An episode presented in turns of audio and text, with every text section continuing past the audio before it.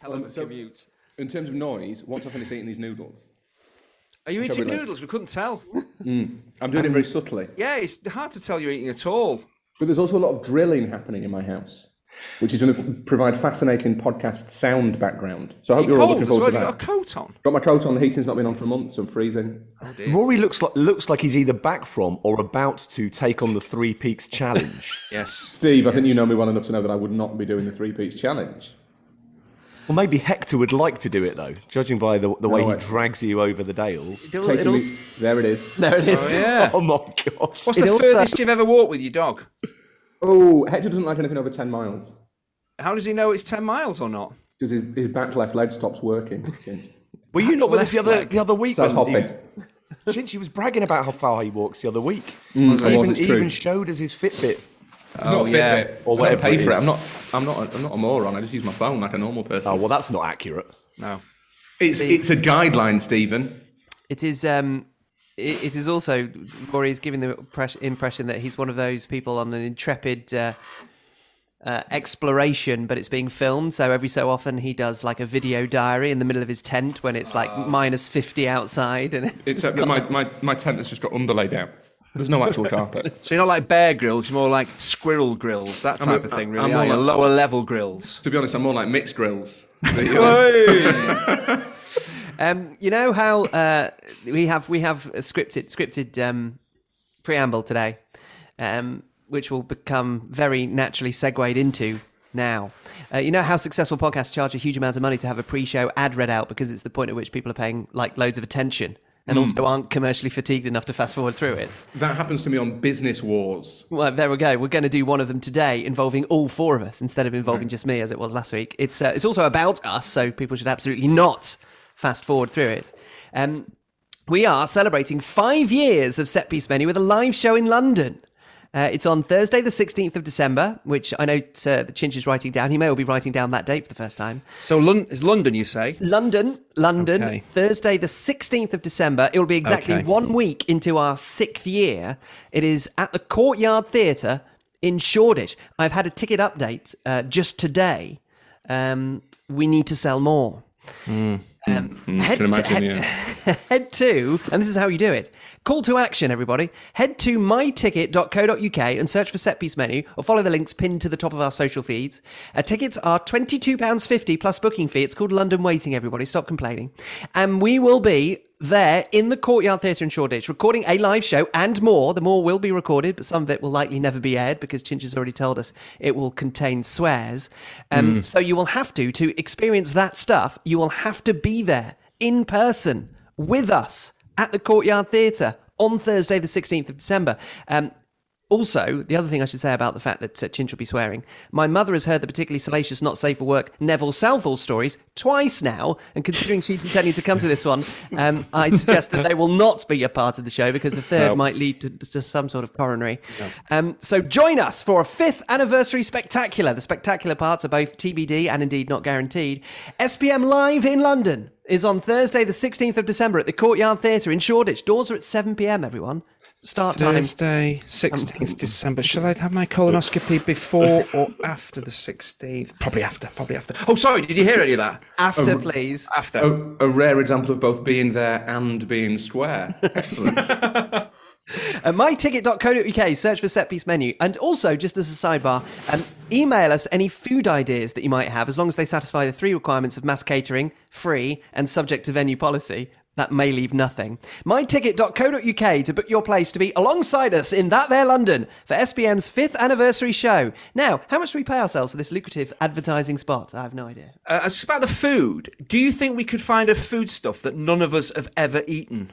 I, I'm, I'm absolutely convinced that uh, we'll be able to find that. If anybody's able to provide that, I'm not. Gonna, I'm not going to go down that I'm a celebrity route. I'm not eating a ghoulie. Well, no, no, I'm not. I'm definitely not eating a ghoulie. But uh, there must be a food. Uh, there must be that we've all all not had. Well, apparently, about the only benefit to living in London these days is that they get the latest food fad a few months before the rest of the country. So we just need to discover what that is, what, what they've got that Manchester will be getting at the start of the new year, and that can be our food. It doesn't quite work like that, Steve. It's that they have the food fad in greater variety. So, so London have like 40 Greenlandic shark places, whereas only one good one opens in Manchester. That's the that's the rule. And then Leeds looks at all of that, sneers as it doesn't have Michelin stars, and pretends it's not bothered. that's how that works. That's that is the north.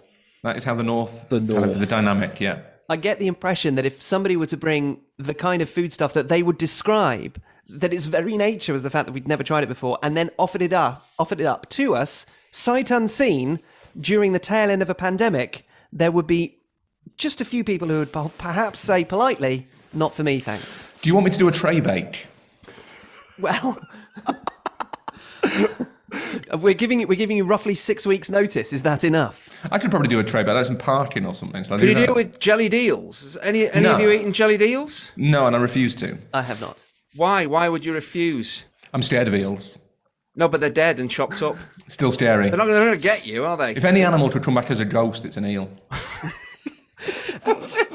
So, any ideas? Um, and, and bear in mind that yes, we, we might be handing them out to other humans who will be sanitized to within an inch of their life, but still bear that in mind. To setpiecemenu at gmail.com. And this is Set Piece Menu, the podcast where four friends talk football over food, or as it will be uh, today, talking food over a bit of football, it would uh, apparently be. I'm Hugh Ferris. Joining me are Stephen Wyeth, live in Manchester, Rory Smith, live in London, and Andy Hinchcliffe, live in the Heartland.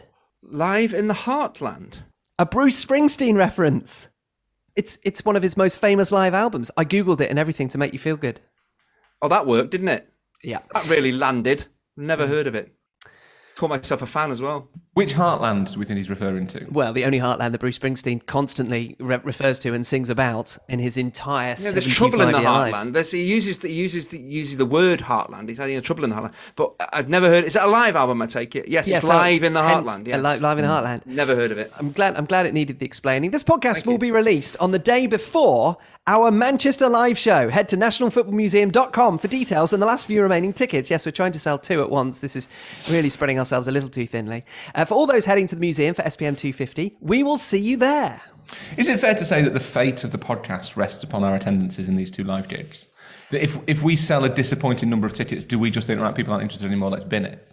Yes, I think that would be completely Yeah. fair. If Yeah, we okay. if we don't reach that threshold, uh, we will not refund anybody, and we will also not turn up. This- that's no, we'll do the we'll do the shows, obviously, because we're contractually obliged. But I'm just thinking that if we sell, if say there's like 15 people in Manchester and then like 30 people in London or whatever, or even seven people in London, do we think, okay, the audience have had enough of us, let's let's bow out gracefully, rather than continuing down this path of ever diminishing attendances like such faded institutions as FC Barcelona? Yeah. This is emotional blackmail. Yep. We're, we're, we're effectively like twisting people's arms to come, or we'll stop giving the free stuff. It's ve- I am literally throwing my toys out of the pram. And we could go out at the top like Eric Cantona and just kick a fan in the face and then drop the mic and walk out. How about that? It, I mean, in, in many ways, charging £22.50 is, is doing precisely that. Exactly. Yes. Uh, plus booking fee. Um, the food is uh, the noodles that uh, Rory was noisily eating earlier, which I think you'll agree is one of the, the examples of what Stephen was saying about the fact that, uh, yes, Itsu pot noodles, a plethora in London, but only in very select stores in Western Yorkshire. No, that's not true. You can get them in the co-op. okay. Well, slightly disappointing. And the football is, Chinch, do you know what we're talking about today? uh, no. We are talking about complacency. Oh, yeah. Sorry, I did know that. I just, yeah, presumed everybody knew it. A word that you might use to describe the fact that this part of the script was written only moments before we started recording, but it's also a topic suggested by a listener. So that's why, A, we're doing it, and B, why I was so lazy in committing it to paper at this point. That is to come. You can get in touch with the podcast at setpiecemenu at gmail.com. Gavin McPhee writes this Dear Beckham, Hoddle, Le Tissier, and Hinchcliffe, uh, which, if we remember from the soccer story last week, is an important fourth person, fourth wheel, if you will. Just a note to follow up on episode 255 on loans. I was slightly underwhelmed when I saw the topic listed on my device early Wednesday morning, but as ever, you delivered an insightful and thought provoking tour de force. Whew, what a relief. I am writing to make you aware of an example that proves your point of having an effective joined up approach to loan placements, particularly regarding Newcastle, as you mentioned. I give you the case of Matty Longstaff. Premier League fans may remember him from such games as Manchester United nil, Newcastle 1, or Newcastle 1, Manchester United 4. In the dying days of August, Longstaff signed a loan deal with my team, Aberdeen, another one city club located in the northeast of the country with close links to the oil industry. So far, so good. Following his debut against bottom dwellers Ross County, in which they stole a point, Aberdeen proceeded to go on a run of five straight defeats. In the fifth of those defeats, our manager, named Stephen, appointed with some reservations from the majority of fans, but given the benefit of the doubt due to his long standing association with the area, had to endure chants from his own fans recommending that he would have his employment ceased in the morning and suggesting a location where he might get Tay. During this time, Longstaff has appeared in the position that he plays most often for Newcastle on the bench. Unfortunately, Aberdeen have since turned a corner and picked up four points from six, perhaps even seven from nine by the time that you see this. Indeed, they have, which I'm sure will be frustrating the well thought out plan of Shola Ameobi, the Newcastle low manager, and his team that was working so successfully. And during that time, I believe Newcastle may have also received some new investment, which may lead to a new regime being imposed new ideas on how to develop players for the Newcastle first team. Thanks as always from Gavin McPhee, who's in Marlborough, Massachusetts. Our recording schedule meant that we haven't yet had a chance to hear your thoughts either on SPM 254, uh, which was on whether you have to be a football fan to be, to be a football player. So here is Kirk Papas. Dear Doctors Lister, Harvey, Snow, and Fleming. You have to Google them. It is a compliment, I promise. I did. It is. Long-time listener and suffering Spurs fan from San Francisco here. I am a physician, a physiatrist or physiatrist? Phy- physiatrist? Phys- physician is American for doctor, right? Yes, but physiatrist is a particularly specific non-surgical sports and spine medicine specialist, and he is also a faculty with two medical schools. His bona fides are insured. Chinch should have done, done with him during his career. Episode 254 was genius and brilliant and was a set piece for medical education. We will talk about this same concept in medical education all the time. And I asked some of my students to listen to your pod, and then we had a conversation if you could be a physician if you did not love medicine.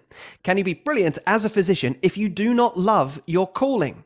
Clearly, there are generational differences around the concept of wellness and burnout. Yet, as someone with 30 years of practice, there is a stark difference from technical excellence and interpersonal excellence in terms of commitment to medicine. You can make the right diagnosis and treatment if you are technically excellent. But in my experience, if you are not committed to having empathy and a deeper understanding of your own why you became a physician, you cannot be a true healer. So, like Rory passing by a football match on the telly and stopping, when I'm making rounds and I hear about an interesting case, I stop, listen, and as a teacher, provide insight. My students are not EPL fans and think that Spurs are a basketball team from Texas, but they do understand that to be a great physician, you have to be committed, love what you are doing, and you might then become a healer. P.S. My favorite merch is the for fuck's sake, do not go to VAR. And, and that is available at teepublic.com, by the way. Just search the Set Piece menu. I will not be able to make your UK live pods, but I annually travel to London for some pathetic Spurs matches and stay at the Royal Society of Medicine. So the next pint of Guinness there is on me. Unlikely to be allowed in, but still, Thank you to Kirk Papas, MD, who is obviously, uh, as of this week, um, considering even more terrible games under a new Spurs manager. Uh, my mum might have been a member of the Royal Society of Medicine. Do you think there's like a thing where you can get in because one of your family members was in? Do you think that's a, that's a thing we just wander in? That might, I thought, I thought she was dishonourably discharged, though, Rory. That was the that, suggestion you made. That that case was thrown out, Stephen. She she she didn't do anything wrong. The, I remember going back to my old university once, where you are in theory allowed as a member if once you've graduated you're a member of the university and you're allowed into the tourist heavy bits of the university um, in perpetuity. Like if you're a normal tourist you don't get to go in all the time but if you're a member of the university as a, as a graduate you are allowed in.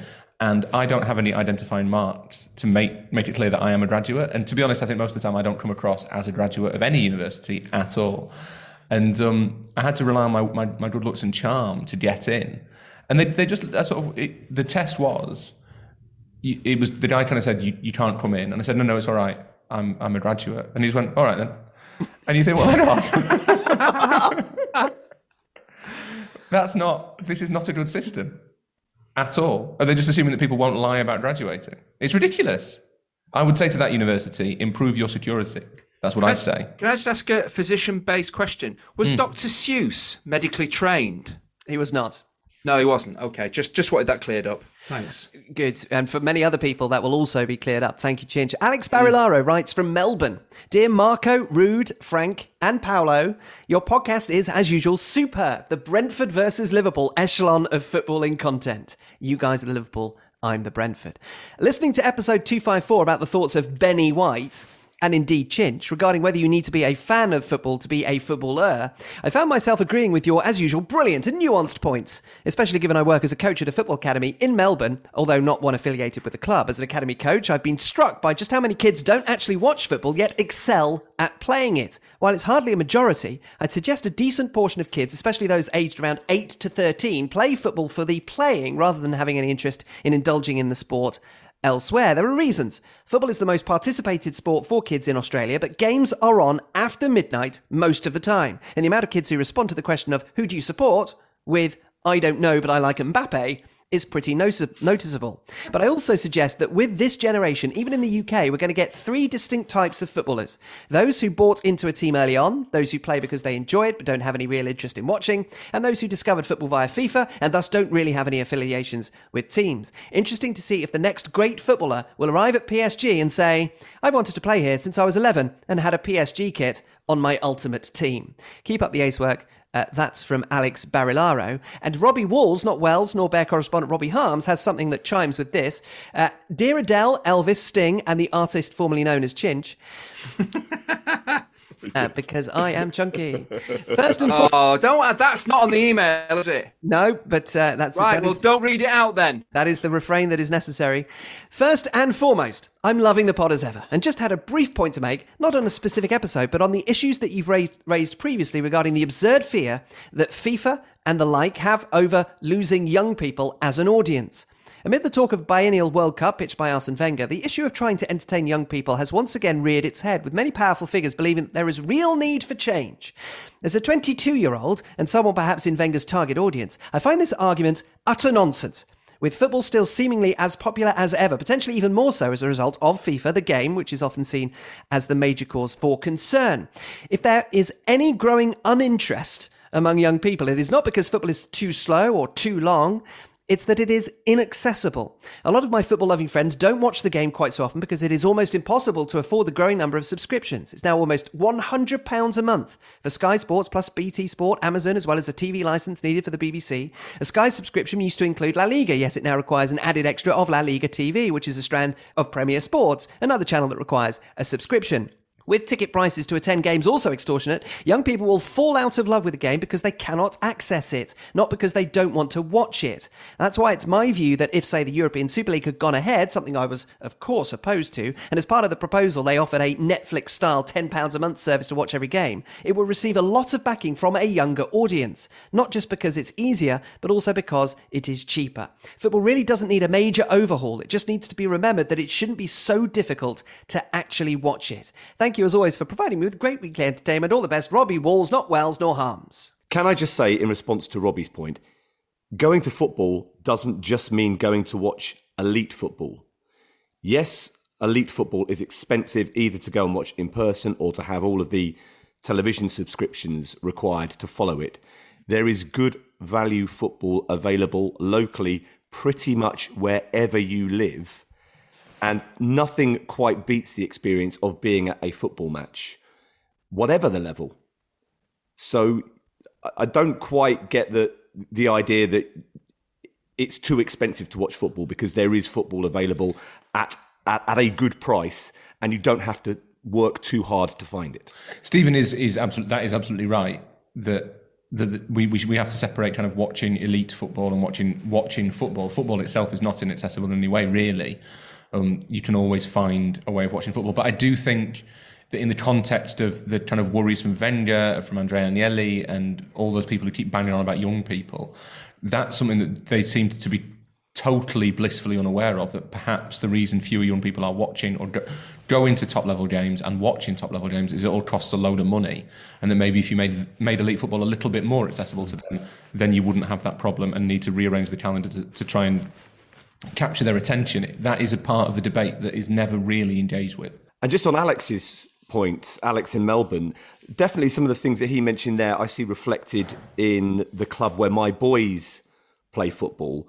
There are those who are absolutely football obsessed, both in terms of playing and reading about, playing FIFA, exchanging Match Attax cards, etc. There are those who are good at football but aren't necessarily that interested in following it beyond playing it.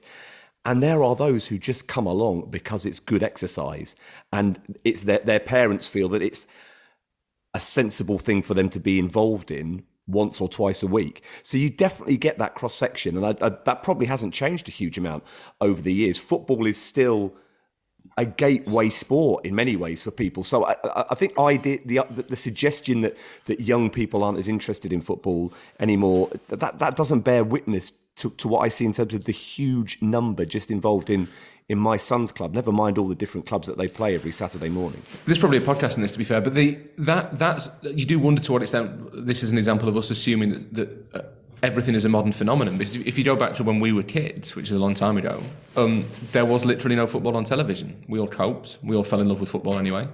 The, I mean, I, I, think I don't know. I don't know which of you went to games regularly, but I, I didn't until I was about fourteen, no. and by that by that stage, I absolutely adored football. I don't think I, I, I probably have never loved football as much as when I didn't watch any of it on the telly because it wasn't on the telly.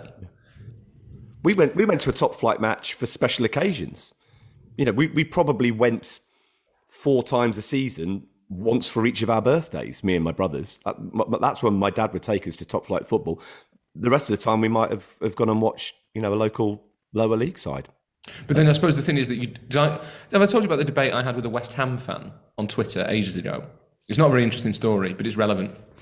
The, a guy. that's, that's, one of two. Then that's fine. The, no, it was the guy who, and I was, I can't remember what the context was, but we were talking about how people fall in love with football, and I said that, the, that I find it strange the idea that people fall in love with going to watch one single team rather than the sport as a whole, because the way you encounter football is by playing it. And someone came back to me and said, "Well, that's not true in my case. I was going to West Ham long before I played football." which I found that felt like an audience response to your the, story. the drill, the drill is massively involved with this story, but I found that found that really strange. I would have thought that the easiest thing for everybody is to play football. That is the that's the the natural starting point, and it's after that that you're interested in it, even if you know not necessarily playing organised football, but kicking a ball around and stuff. But maybe maybe there is there is something in that in, in terms of how we encounter football explains how we engage with it. And it, it, in in terms of Australia, yeah, like obviously Premier League games run late at night, but as far as I'm aware, the Central Coast Mariners aren't playing late at night. You know, A League football's on during the day. Like you, you don't need, you don't. Maybe that's the problem, and, and it's it's driven by elite football, trying to convincing everybody that it's the only form of football, but it's not. That you can go and you can just watch football, and it all it will all bring you pleasure. It might might not be as good as watching PSG or Man City, but it, it's all football, and watching football watching anything done to a high level that you have done yourself is entertaining. Uh, by the way, Rory, have you have you tipped your your workman to to provide that sound effect every time you're drilling down into the detail? It knows it's to be um, a feature of the I'm, pod. I'm hoping it would. Um, it's going to function as like a laugh track. it is. It is the Greek chorus. It will. It will chime in with something very relevant at every point that it comes in. And I've also just realised why uh, Stephen's parents had four children, just to give him the excuse to go not once or twice or three times to a to a local Premier League or top flight club. Um, finally, Stephen Edmund, bear in mind where we started this correspondence section. Finally, Stephen Edmund says this Dear Black, Redmond, Regis, and Akabusi uh, which to, to people my age will immediately recognise as the uh, 1991 World Championship 4x400 metres gold medal team. He says, over the Yanks, no less. Have that American listenership. He says, completely unnecessarily uh, aggressively. But yes, I do remember that. Antonio Pettigrew, uh, Kriss Akabusi beat him on the last uh, the last uh, straight of the last leg. I've spoken was, to Kriss Akabusi about that. Very important. Akabusi was he was he booyah? What, what, did he? What did Akabusi? Akabusi's cat. It wasn't a catchphrase, just a sound, wasn't it? What no, he, I. It wasn't it Aruga. That was was it? That was oh, Aruga. That's Fashanu. Yes. So what was Fashanu? Yeah, what was Fashanu? Wasn't it something like that? Wasn't it, Kriss Akabusi? Uh, we'll have to yeah, find out. We'll find yes, out. Some, I, th- I like think that. people. I think people think Kriss Akabusi was a Wooga, but he wasn't. No. Uh, Kriss Akabusi, West Ham fan. Oh. Who might have engaged with Rory um, in a recent Twitter conversation? Possibly. Possibly. um, so this is from Stephen Edmonds after his intro. Just a quick one for Andy. If you're going to scrap with Matt Le Tissier about who appeared in England post training session free kick competitions, Focus on hooks to the body because he's very good at avoiding the jab. Take care from Stephen. Uh, that- where's the drill now? Damn it! uh, so that might be uh, people Oh, will be yes, aware. sorry, Yes, have you got there, just- it's It's, just- not a delay. It took a while. It was it was a penny that was rolling and rolling and rolling, and then it dropped. Yes, Dropped a lot yes. quicker than live from the heartland, which is um, yes. which is an improvement. exist. Yeah. Correspondence of any kind to setpiecemenu at gmail.com. So, as previously mentioned, this week's topic is a listener suggestion. That listener is Harvey Sayer, and here is his email, which is entitled Complacency Football's Greatest Leveller. Huh? Um, it has a, a, a question mark. Dear revered podcasters, it is a recent thought of mine, which Rory will no doubt prove wrong, that complacency is the greatest equaliser remaining in football. Barcelona's continually catastrophic financial and sporting mismanagement is the most obvious example. But almost all elite European sides are guilty in one form or another. Clubs such as Real Madrid, Manchester United, and Arsenal's recruitment strategies range from confused to incoherent. Meanwhile, attacking imbalance has been an issue at PSG since the day the Qataris bought the club, yet they've never seriously sought to solve the issue. To further underline how audaciously overconfident elite clubs are, they appoint completely unproven managers based entirely on their playing careers or respective club connection. Despite their complacency, Europe's best still enjoy enough regular relative or regional success to sustain their status and maintain that status quo. Often it appears clubs such as Spurs or less successfully Manchester United pin their hopes on a manager piecing together confused board level decision making. Interesting that it comes once again in this week for Spurs. Even Borussia Dortmund nearly failed to qualify for the Champions League last season despite their competitive and financial advantages over nearest rivals Eintracht Frankfurt. Meanwhile, teams in Brentford or Bilbao are forced to operate significantly more shrewdly because they have no margin to be complacent to achieve their relative goals. Would love to know your uh, opinions. Kind regards from Harvey. So it is with that ringing in our ears that we embark upon a conversation about complacency. It's often the thing that everyone says that they're avoiding, but is it actually present in a much wider scale than we thought? Is complacency football's greatest leveler?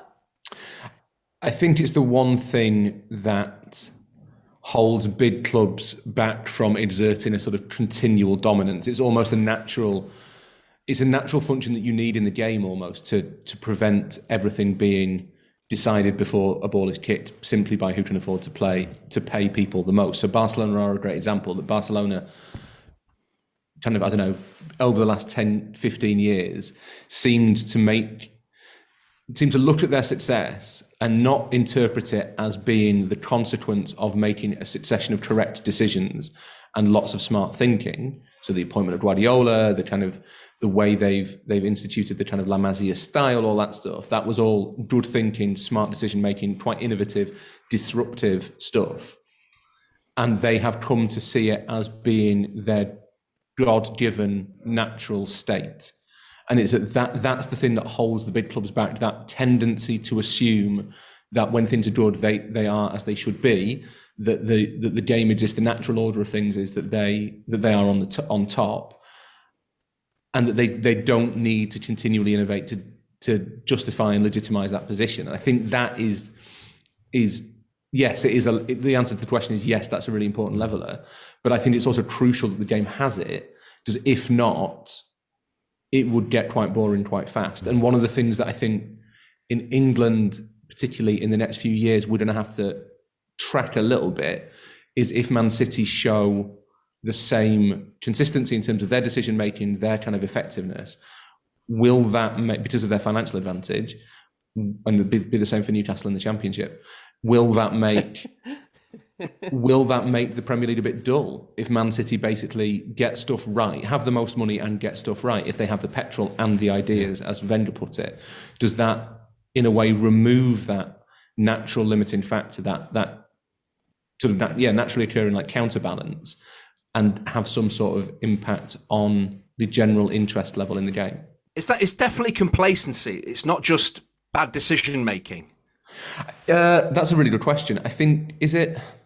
I suppose yeah, that's true. Actually, you can't necessarily trace it automatically to complacency, can you? You can't. You can't assume it is complacency. They might have been trying to innovate and just got it wrong. drilling down into the uh, subject there. That was for you, Chinch, on that occasion. The, the- Excellent, the- thank you. the Greek chorus get, gets kind of ripped, their throats ripped out as Rory presses the mute button. Is, is complacency sort of like the umbrella term for all of the contributing factors? Because th- there's probably an element of, of hubris about it, the, the assumption at executive level that decisions they've made in the past that have turned out to be good ones are easily repeatable. When in fact, as we've previously discussed, there's always an element of luck as to how the components come together. However well intentioned, however much money is sensibly invested, you still need the right com- combination, the right climate, the right circumstances to, to bring about the success that you've you've envisioned. So, this idea that you would certainly feel that, that at some of the clubs we're talking about that they have simply assumed that they are incapable of making a bad decision that everything they touch turns to gold and then there's that failure to recognize that the cyclic, cyclical nature of things that every so often your impressive academy is going to go through a bit of a dry spell and you might need to innovate as to how you recruit to fill the void rather than relying on on continually turning out your own talented players or failing to recognize that you you had a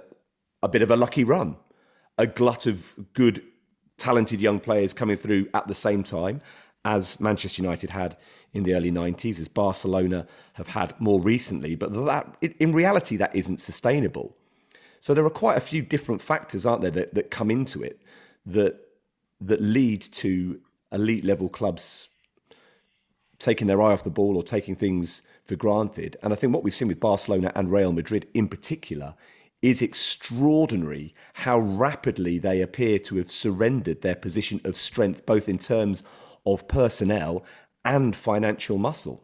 And it'll be interesting to see whether Manchester City, when they do have to replace Pep Guardiola, avoid making some of the same mistakes. I wonder how much of this, and I don't have any experience in like the corporate world, but I wonder how much of it applies there as well. Like, so take Barcelona. Barcelona, you you can look at what happened, as we all did, certainly within the media. Look at what happened with that generation of, of Xavi, Iniesta, Busquets, Messi, Jordi Alba to an extent. They signed him from Valencia, having I think let him go early on. PK, and you can look at that and say, this is the reward for our smart thinking. This this vindicates our decision making. And I think if you're an executive, that is what you're going to want to do because you want to justify your existence and you want to garland your legacy. So you're going to say this is this is where we've all been. This is what this is. You know, this is what we've done. This is testament to my brilliance. Or you can look at it and say, well, actually, you know, groups of good players, generations of good players happen occasionally, almost at random. That it's not quite at random, but there's a confluence of factors that come together to bring about a class of '92, a Xavi, Iniesta, Busquets, a Portuguese golden generation. Like they, it, it's just this weird confluence of factors to do with the quality of the coaching and the opportunity and and the the clubs that they're playing for having needs in those positions and all this stuff. It it doesn't necessarily happen. You can't generate a golden generation just because you you have the right ideas. You can put all the right ideas, all the right coaching in place, all the facilities, all that stuff. You have the best scouting in the world. You will not necessarily get a class of 92. You can't guarantee it. And you might have a flawed approach that doesn't have all those things that we think are important and produce an endless supply of players, which is what basically has happened in Argentina for quite a long time. That the players just kind of grow and th- they go to all these different clubs and then they come through and they are amazing at football. There's no, no one would hold up Argentina as like a paradigm of youth development. But I think the danger is that because executives at the clubs want to take credit for it, they do, they they remove the randomness from the equation. Does they say that there is no room for randomness in in this story of my own greatness, which I think happens in business as well. It's, there's no there's not necessarily that much like recognition that sometimes you might get lucky. So I've been reading a lot about Saudi and listening to a lot of kind of businessy podcasts. And one one character that keeps coming up is um is Masayoshi Son, the guy who runs SoftBank's Vision Fund, who's renowned as this. just looked over his shoulder in case that person happened to be coming No, no, no, no. at the time you mentioned his name. I thought I thought He's the everywhere. I thought the drilling the drilling had stopped, and perhaps I was needed to offer some sort of sort of I don't know plaintive remark about work that I don't understand. But also, he- you look like you're being blinded by an interrogator's lamp. Are you? What's going on here? You look. that's You're struggling to see. There's only two habitable rooms in my house. Hmm. One of them happens to be directly in the path of the sunlight. Have So- you got any curtains? No, no curtains. no curtains. Wow. Again, no carpet, just underlay. I cannot stress to you. How Sorry, many- get back to your point. I just you How just look like you've had a lamp on you. No, anyway, but- whilst, whilst you're talking about having looked, looked into Saudi, you do look like you're being persecuted. or looked into by Saudi. The, but anyway, M- Masayoshi Son is the guy who runs SoftBank's Vision Fund, who's this great, like, he's regarded as this great, like, investor, this guy who kind of spots tech startups, and he invested in Uber and he invested in WeWork and stuff like this. And because of the narrative of, like executive greatness, he he's seen as this this wonderful kind of angel who who dominates the global financial market. In reality, he gets most of like most of his bets are awful. He he makes a, a, a succession of terrible decisions, and trades off the fact that he was one of the early adopters of Uber or whatever, and WeWork, which turned out to also be a disaster. But anyway, th- there is an, a desire to to. I suppose that what it what it says is there is a desire not to attribute things to luck or being in the right place at the right time, but to pretend that we all have control over the inherent chaos of life, and that applies in football as well. That yes, all those coaches at La Masia, Charlie Rexach and Albert Benaiges and all of those, they were all really important in bringing that generation through. But ultimately, at the core of it, there is a degree of randomness that Barcelona have chosen to ignore and assumed that La Masia will keep on pumping out players.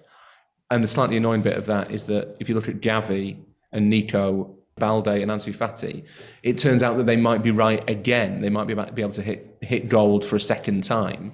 But ultimately, that doesn't necessarily remove the fact that there is an element of luck from the equation, which means that Barca have taken credit for everything that's happened themselves and thought this is proof of our greatness. Therefore, all the decisions we make must be great because we are great, and maybe forgotten that they have to keep on at the cutting edge to remain there, that your place is never kind of guaranteed by your own idea of your own greatness. But if we accept that that randomness, Rory, and, and whether or not those executives are able to see it doesn't necessarily matter, providing they acknowledge that there are certain things that they can control. And that makes the financial mismanagement and the surrender of those positions of strength by some of European football's non Premier League elite clubs all the more crazy, doesn't it? They, they've allowed themselves to get into a position where they were overpaying for players and potentially even overpaying on wages, regardless of the fact that actually they had a, a great negotiating position, which is come and play for us. We're great. It would be better to play here than some of the other clubs that that are interested in you. You'd have almost thought they could get on get away with underpaying.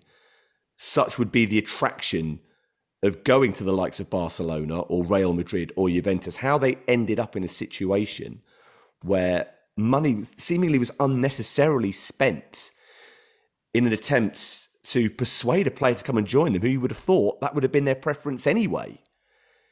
And they've now ended up in a situation where where that is that's handicapping them potentially even more so than the the, the slowing down in the production of, of their own talent. So that's where the hubris comes into it a little bit more, and perhaps that's where complacency is the the correct term to to assume that your decision making was correct and appropriate when you were being so terribly wasteful.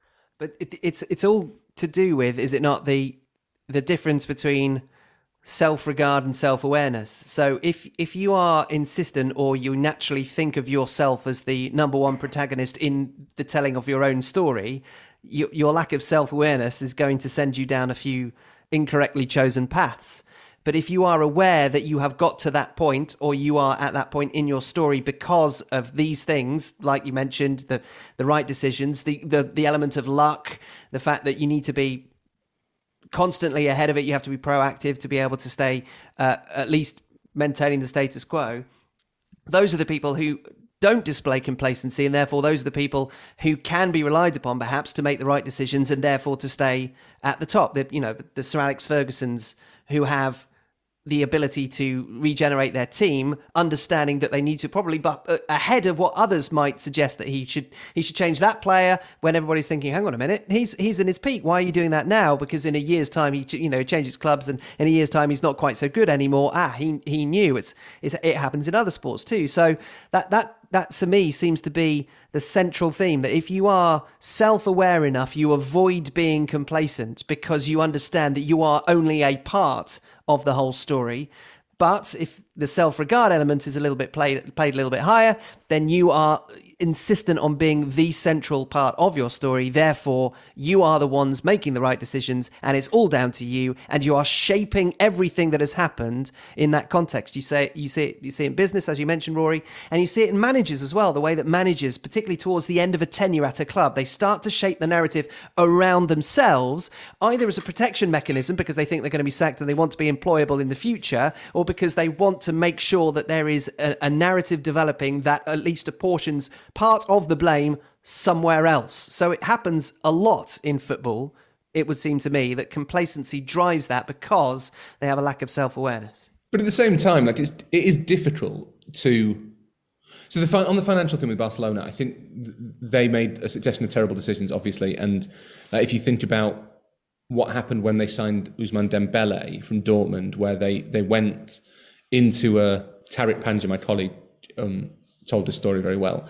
They went into this hotel room in Monte Carlo to meet Dortmund executives, and they, would like set this price. I think they set 100 million euros or 100 million pounds as the price they were prepared to pay. And the Dortmund guys were like, no, no, no, it's, it's 150. And if you say no, we're getting the plane. See you later. And they were like, all right, yeah, yeah we'll pay 150. Yeah, fine. That that is just being. That's not complacency. That's that's. Rank sheer, stupidity. Yeah, yeah, just sheer sheer idiocy and weakness and a lack of kind of backbone. But also um, having a having a lack of consequences because at that time the only consequences to any of the decisions they had made have been good consequences. So again, not understanding that that's because of either luck or potentially good decisions, but there could be bad decisions and bad luck in the future. It's not having process. It's not having. It, it, it's riding the wave. That sometimes you'll make good decisions and they'll have good outcomes, and sometimes sometimes you'll make good decisions that have bad outcomes, and sometimes you'll make bad decisions that have good outcomes. Like you, you there is an element of randomness in all of this. The the other thing.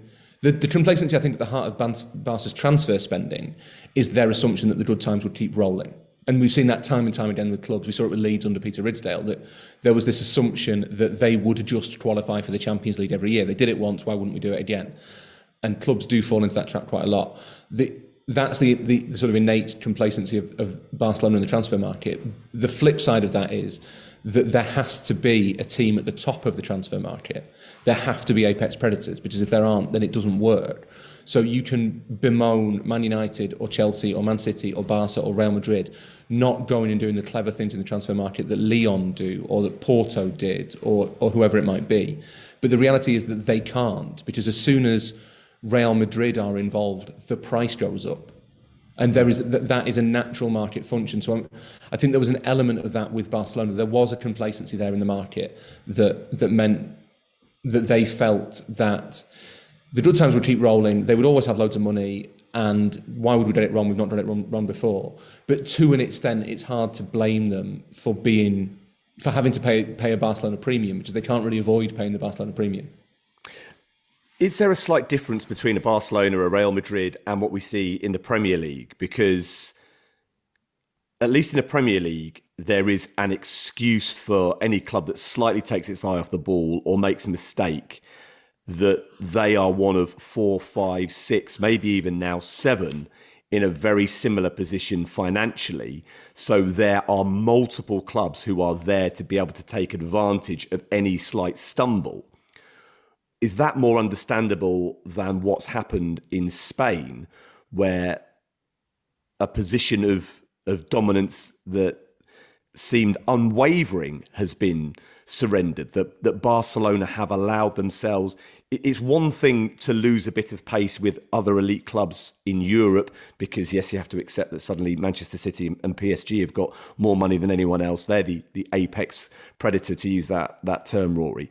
But to have lost ground domestically demonstrates just how spectacularly they've allowed that to unravel. Because we've talked about, and fans talk about, how elite clubs unsettle their players. You know, if you've got if you you know if you're a Dortmund or a Spurs or, or, or a club at that sort of level, and you've got an outstanding player, you will increasingly find yourself getting cross. To use the Ousmane Dembele example, that one of the elite clubs elsewhere has come in and unsettled that player, which is why it, it, seems even more extraordinary to me that Barcelona ended up in that situation where they paid 50 million euro more than they were anticipating or expected to.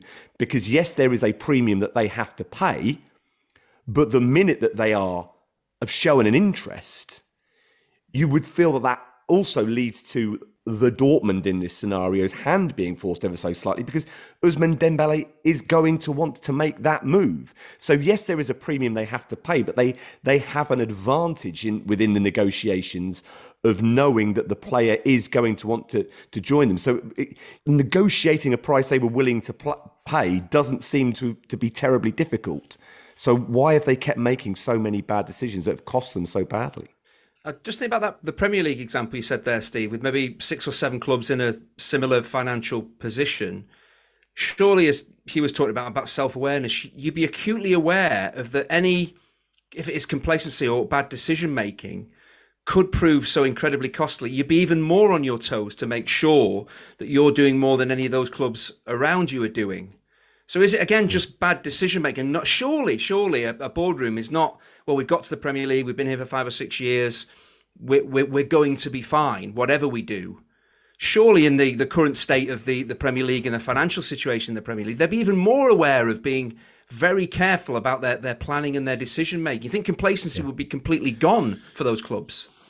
But then you have to, we've got two two really good examples of, of teams who are coping with the legacy of complacency, don't you? And, the, and it's different forms of complacency in Man United and Spurs. So United seems to seem to have been complacent in a really literal sense. They've kind of decided that what they have at the moment is enough. That they're yeah. happy, but just to be in the Champions League. As long as they qualify for the Champions League, that's fine. And they, I guess that they're playing the numbers a little bit. They, they assume that if you if you are in in the top four every year, every so often that will turn into a title challenge, and every so often that will turn into a title win and that's kind of what United are, are happy with that status quo. That's that's fine for them. They they don't seem to have any real idea of how to improve their managerial situation. Do you feel that's true? Do you feel that's true? Again, you absolutely believe that that's that's yeah, how they, I, they, see their club at the moment. I think in, in that sense, complacency is a slightly weird weird, yeah. word, weird, word to use for it. But I think basically they they look at it and think we. Well, it's just where we are and what we can conceivably. Okay, we've made mistakes maybe along the way with coaches and players to get yeah. to this point, but all we can achieve at the moment with this group and what all the other clubs are doing, it's not a complacency. It's probably is it a realization of where they sit and what they can conceivably achieve. I think under the under the Glazers, they maybe can't hope to truly match City and Chelsea in terms of spending, but they could certainly be smarter. They could be more like Liverpool in that sense. They could be, they could use their money better. I think they've looked at it, and the only way you can read the situation, I might be wrong, but the only way I can read the situation is they've looked at it and they've thought, right, we are aware that there are limitations with this manager and this squad, but changing it to get to get in a manager who is capable of of maximising that ability, their kind of financial advantage to turn it into regular title wins or even regular title challenges is very expensive and might involve a kind of what's the word combative character like Conte, and they seem to have been burned by Mourinho and Van Gaal, so they're happier with. They are complacent in the sense that they seem to be happy with an easier life, but a lower kind of bar. Spurs, I think, haven't been complacent. I think Spurs have been self congratulatory and they have not realised quite where I'm drilling down again. Have you got a hump? Have you got a humpback whale mating in, out in the garden? Have you got a swimming? What's going on? That doesn't sound like a drill. That sounds. That's weird. a really big fish tank they're having put in. Chinch. off. the I'll finish my point quickly. The um, I think Spurs haven't been complacent in that sense. I think Spurs have just made bad decisions and they've they've got a succession of things wrong, and that's what's taken Spurs in the space of two and a half fairly spectacular years from a Champions League final to ninth in the Premier League. Yeah, the, the, the thing with Spurs is that they perhaps just didn't recognise or appreciate what they had with Pochettino and didn't think we'll, we're going to give this guy who has achieved so much for us an opportunity to try and do so again before we jettison him because he would seem to be exactly the kind of manager that Tottenham need right about now, and and, and they they just made it.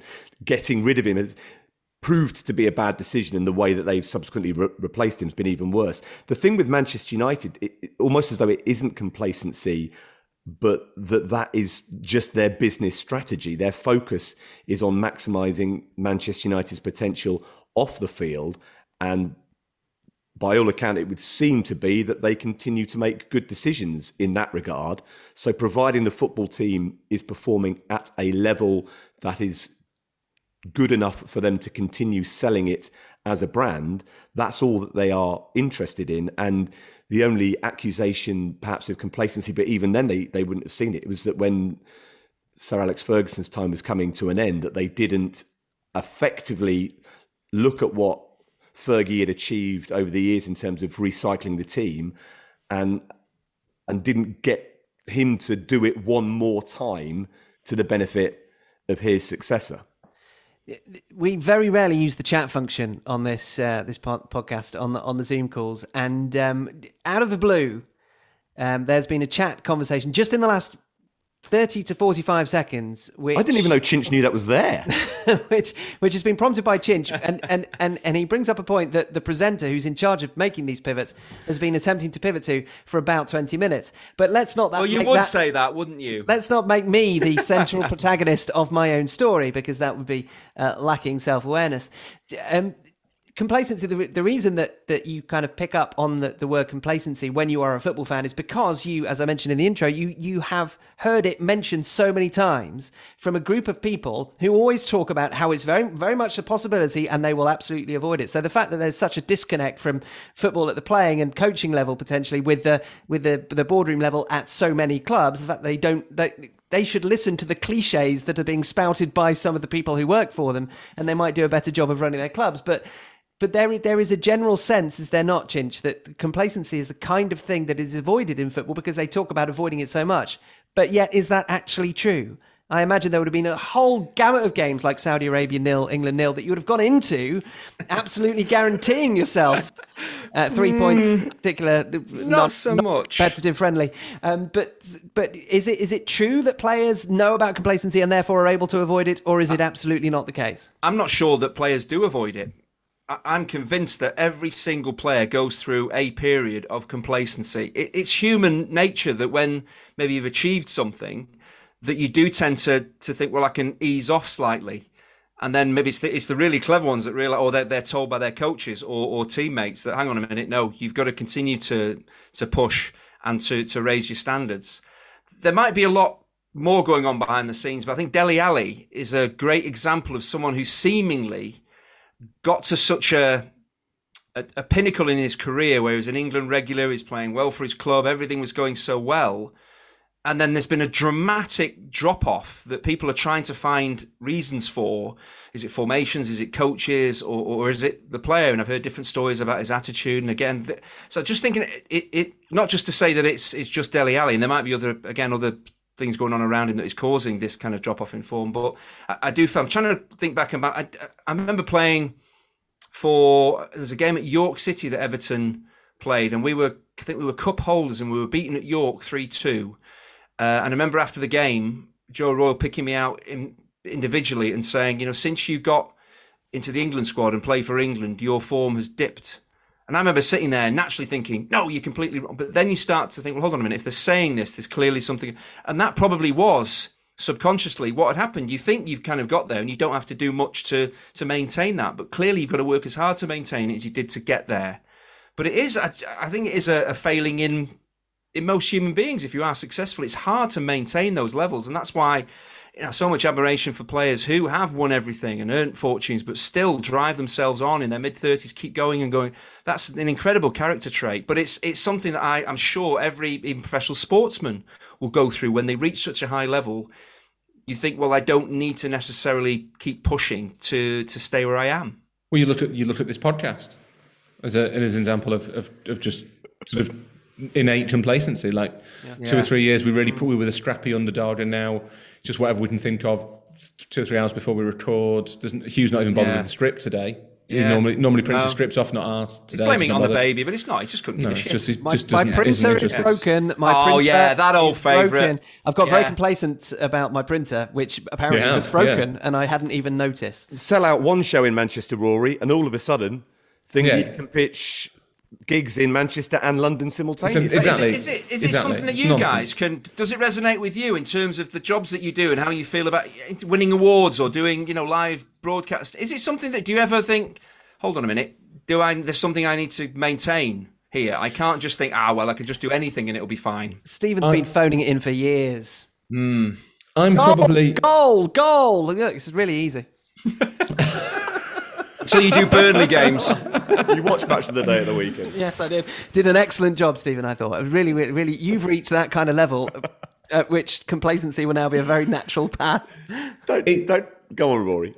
I I was was going to make a serious point, but It's no, I'm, um, as am I. I think Oh, okay. it's there's an interesting line, isn't there? Because there's you want to be confident in your job. That's true of, of any job, regardless if it's professional footballer or not. You want to feel some sort of belief that you can do it well without thinking that you will always do it well even if you don't try. That's basically the, the line. And it is that's probably a difficult balance to strike. I think Chinch is probably right. We maybe all maybe all fall into that trap sometimes. I'm quite I think I'm probably slightly complacent about like broadcast things. Like I never really think about them anymore, as I used to. Kind of make sure I knew exactly what I was going to say, and I and I was I was going to I was going in, and I was going to I had my point, my talking points, and I was I was kind of nervous. Whereas now it's you just sort of think, yeah, I'll But that's I'll be able to get experience, though, it. and confidence, isn't it? That's, That's- not. Yeah. Well, it's probably, it's, to be honest, Chinch, it's lack of time, um, Yeah. lack of preparation time.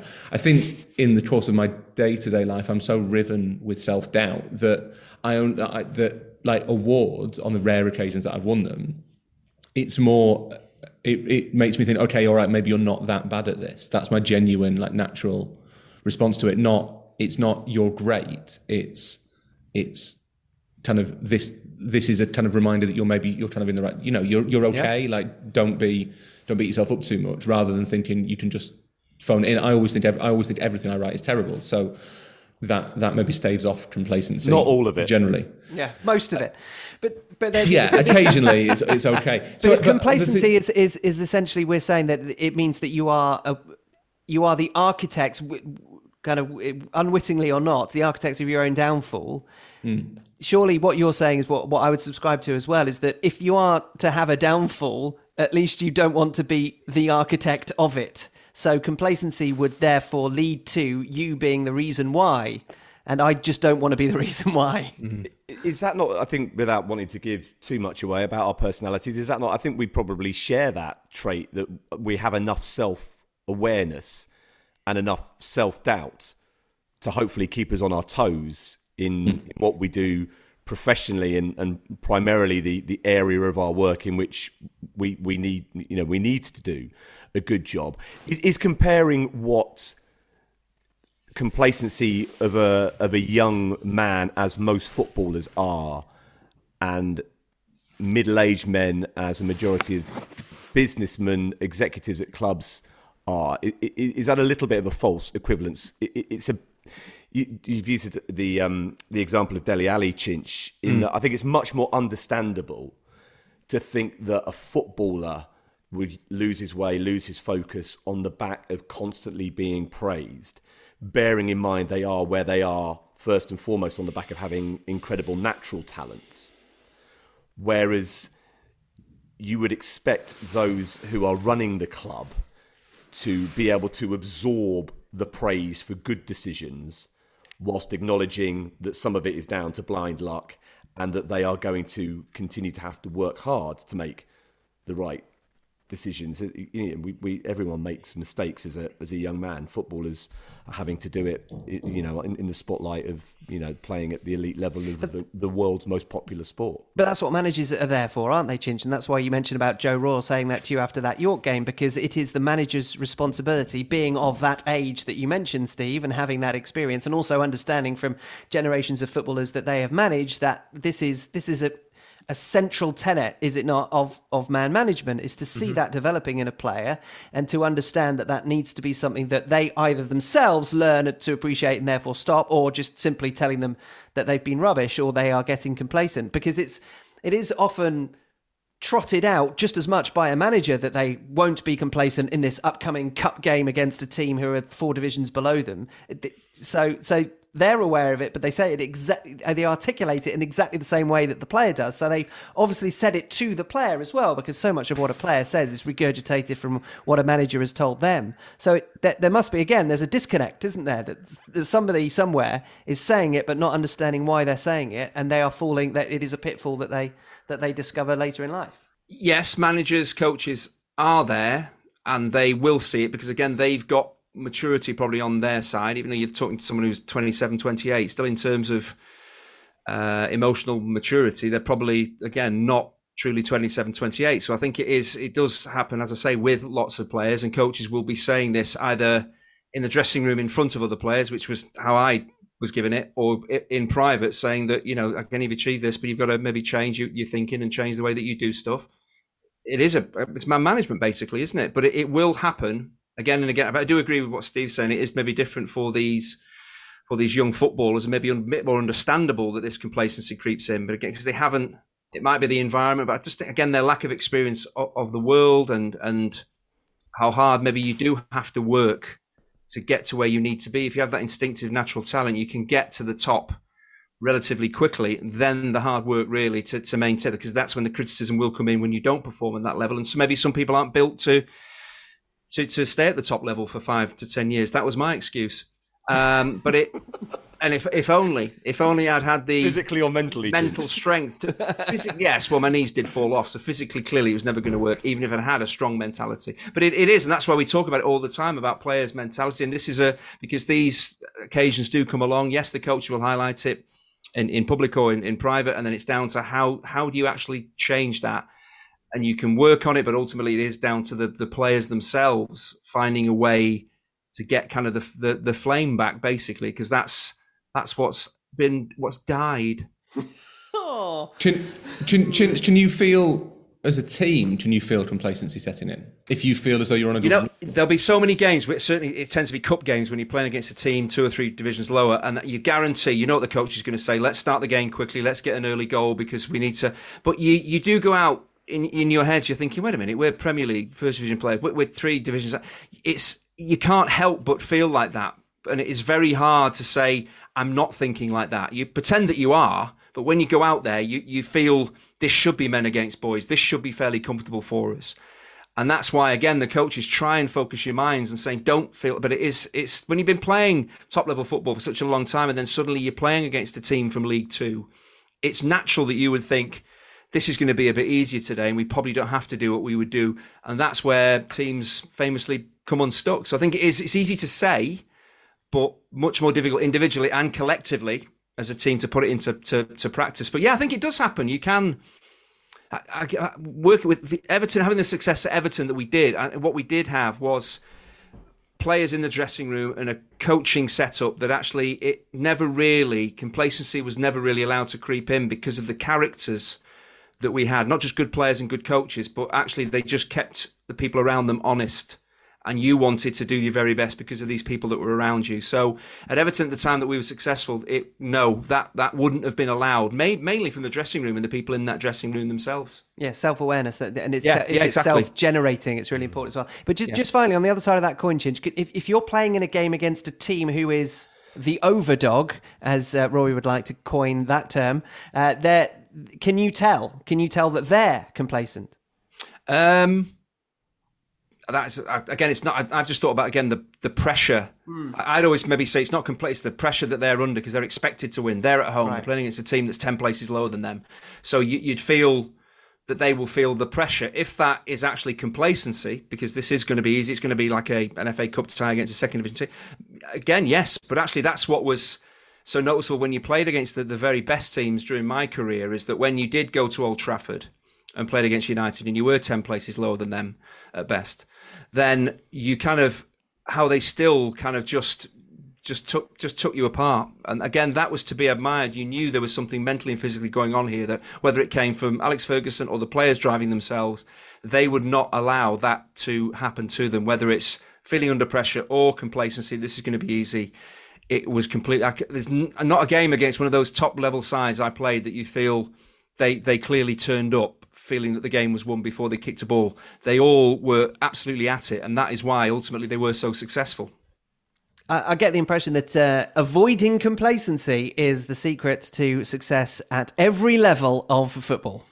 At the board level, all the way down to the playing level. Or should I say, at the board level, all the way up to the playing level, at the very elite echelons of the game.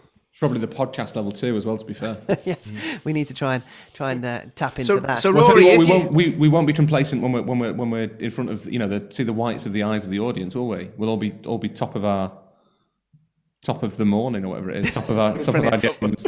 yes, I'd, I'd work on that bef- before Yeah. you see the mm. whites of those eyes. So, Rory, did you feel that if you would say, because I always feel that you're at the top of your game, would you say that Steve, Hugh, myself, are we going to get an arm around the shoulder, kick up the backside? Are, are any of us guilty of maybe just being too comfortable with this pod? I think the whole podcast itself is a massive exercise in complacency. Yes, but that's kind of its appeal. Yeah. Again, self awareness, that's all that matters. People know what they're getting with this podcast. People understand. Then no one holds us to a high level. We're not the totally football show. We're not Guardian Football Weekly. We're ba- we're barely even the Football Ramble. People know that. That we, and in that case, we're like Manchester United. We're, we're, we're comfortable with the status quo. Uh, it is time for Nevermind Jackanory. What a soccer story. This is when Andy tells the tale from his playing or broadcasting days with all adult behaviour and libel where the details are moved. Now, I have a, a trio of John Aldridge stories. John Aldridge, of course, the legendary Liverpool striker. Now, two of them about carpets and Gerard Houllier are very much for after dark. So maybe we should steer clear of them. Now, the story that I was going to tell, I just want to see whether this is going to be acceptable. There is a swear word in there, but I can, I can, I can soften it if you'd like me to. And then ma- you'd still have to bleep it out, would you? Well, if you if you say it's softened, I'll decide afterwards. Okay. If it And rhymes with if it rhymes with Jane Horrocks, would that be is that something you could leave in or would you still need to bleep? I'm I'm happy with the the Horrocks Yes. rhyming. Okay, well John Aldridge, as I'm not sure whether he still is the Radio City pundit on Liverpool matches. He did this job for a long, long time, and there's a good friend of mine at, at Sky who used to work with John and has told me numerous stories about him. Three crackers I've got, and this one apparently he did like have a little a bet on matches. You know, first goal scorer, and this was a, a game at Anfield, and he apparently put his fiver on Steven Gerrard to score the first goal in this Liverpool match. So Liverpool are awarded a penalty. So remember, John is actually working. He's he's on air. He's live, and Steven Gerrard, the penalty taker. So he goes to the edge of the box and then makes his run, strikes the ball, and as it hits hits the post and bounces away, John Aldridge can be heard heard shouting "bollocks" because he saw his good return on Steven Gerrard being the first goal scorer just just evaporate. Now that is why I never bet on any of the football matches that I commentate on because you could easily because say you were going to get a massive return. I can't see that his return would be enormous, would you?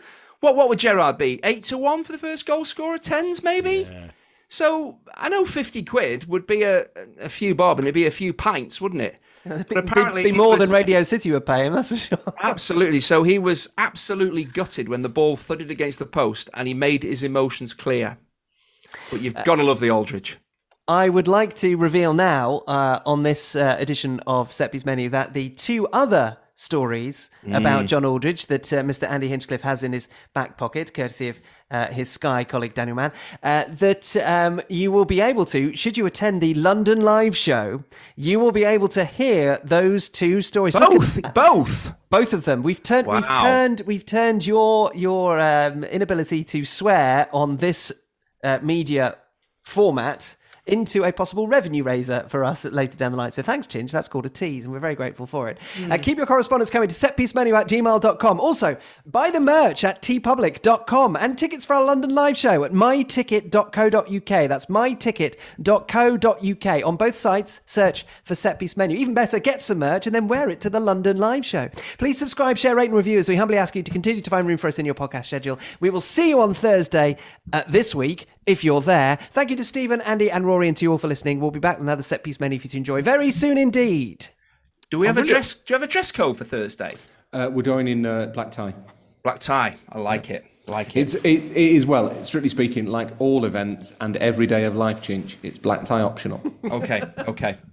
Well, given, given that Rory um, only has about two items of clothing that we've ever seen him in, and he just rotates them around, you can just you can just guess. It's either going to be the dog walking jacket or the burgundy jumper. No, it won't. It's. I, I think. I think I've got. What I've got a nice shirt that I normally say for TV work. Might wear that, um, or I might wear my um my jumper that Steve's stolen. What, like this? Yeah, Steve's got his Roma jumper on. I might. I might wear my Cruyff one. Should, well, should we all go North Curve?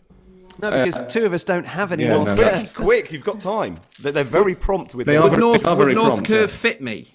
Yeah, get an extra large. Yes, Chinch, you're the, you are the whole of the North Curve, but you still will Yeah. fit in a North Curve top. Do, We should speak to them about some sort of sponsorship arrangement, because this is very organic. Mm. Chinch, you last time wore Superdry, but you don't have to this time around. And look, Chinch, can we just learn the lesson from when Hugh and I saw you last week, where we went somewhere together and Yeah. decided in advance that the dress code was smart casual? Yeah. The issue was that Hugh and I turned up smart and you turned up casual. So No, whoa, whoa, together, whoa, whoa, we whoa, hold on. Smart casual. Oh, I- Was- I was was, I a- was, no, I was redknapp casual. Was there a reason that I wasn't invited to this? yes, because um, you can't do smart or casual. Oh, that's a bit. It's a bit mean. Hugh, Hugh was not smart. Nothing he wore matched. His trousers, they were like Rupert the Bear. I didn't want to say anything at the time because I felt a bit bad. But as soon as you walked into a meeting, a high powered meeting with a pair of Rupert the Bear trousers that are slightly too short and we can see your ankle bones, they're just going to think, what are these Muppets on? That What are- is the fashion. That is the fashion. What what is it? Yeah, it's ridiculous. Well, I had this conversation with someone the other day that we, we think of Italians as being incredibly stylish, but really what we mean is that their clothes fit. Whereas in Britain we seem to have this weird thing of like people are now wandering about in trousers that are too short. Just just wear trousers that fit, lads. It's dead easy.